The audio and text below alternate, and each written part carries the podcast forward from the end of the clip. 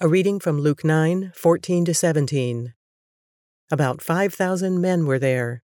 But he said to his disciples, Have them sit down in groups of about 50 each. The disciples did so, and everyone sat down. Taking the five loaves and the two fish and looking up to heaven, he gave thanks and broke them. Then he gave them to his disciples to distribute to the people. They all ate and were satisfied, and the disciples picked up twelve basketfuls of broken pieces that were left over.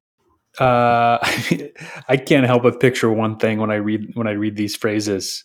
Jesus took the loaves, looked up to heaven, gave thanks, broke the loaves, distributed to his disciples to give to the people.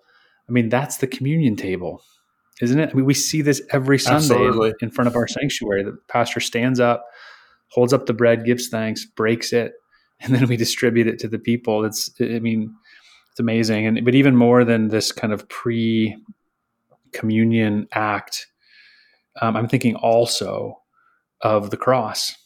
You know, in this moment, Jesus sees these sick, hungry, desperate people. He lifts up bread and breaks it and then feeds them with it. But on the day of the cross, it wouldn't be bread that would be lifted up and broken, it would be his own body. Um, when I think about the beginning of the day of this particular day, the people were sick and hungry and desperate. By the end of the day, it says they're satisfied, they're full, they have this feast. Same thing. The world is sick and desperate and full of sin. Jesus' body is lifted up on the cross, and those who receive it, those who eat that bread, so to speak, are satisfied with salvation, with the eternal feast. So not only is this a picture of the communion table, it's a picture of the cross. Yeah, I, I, uh, I, my title for today is to take, to bless, to break, to give. And mm-hmm. uh, I wrote that a long time ago, but I had read something about, I think you go to the communion table, but it's also somebody that has uh, been apart from God. And uh, this happened in my own life, so I, I, I can talk from experience. I'm not going to talk about it directly, but to take um, also means that uh, God is is lifted you up, no matter where you've been. He's lifted you up. He blesses you.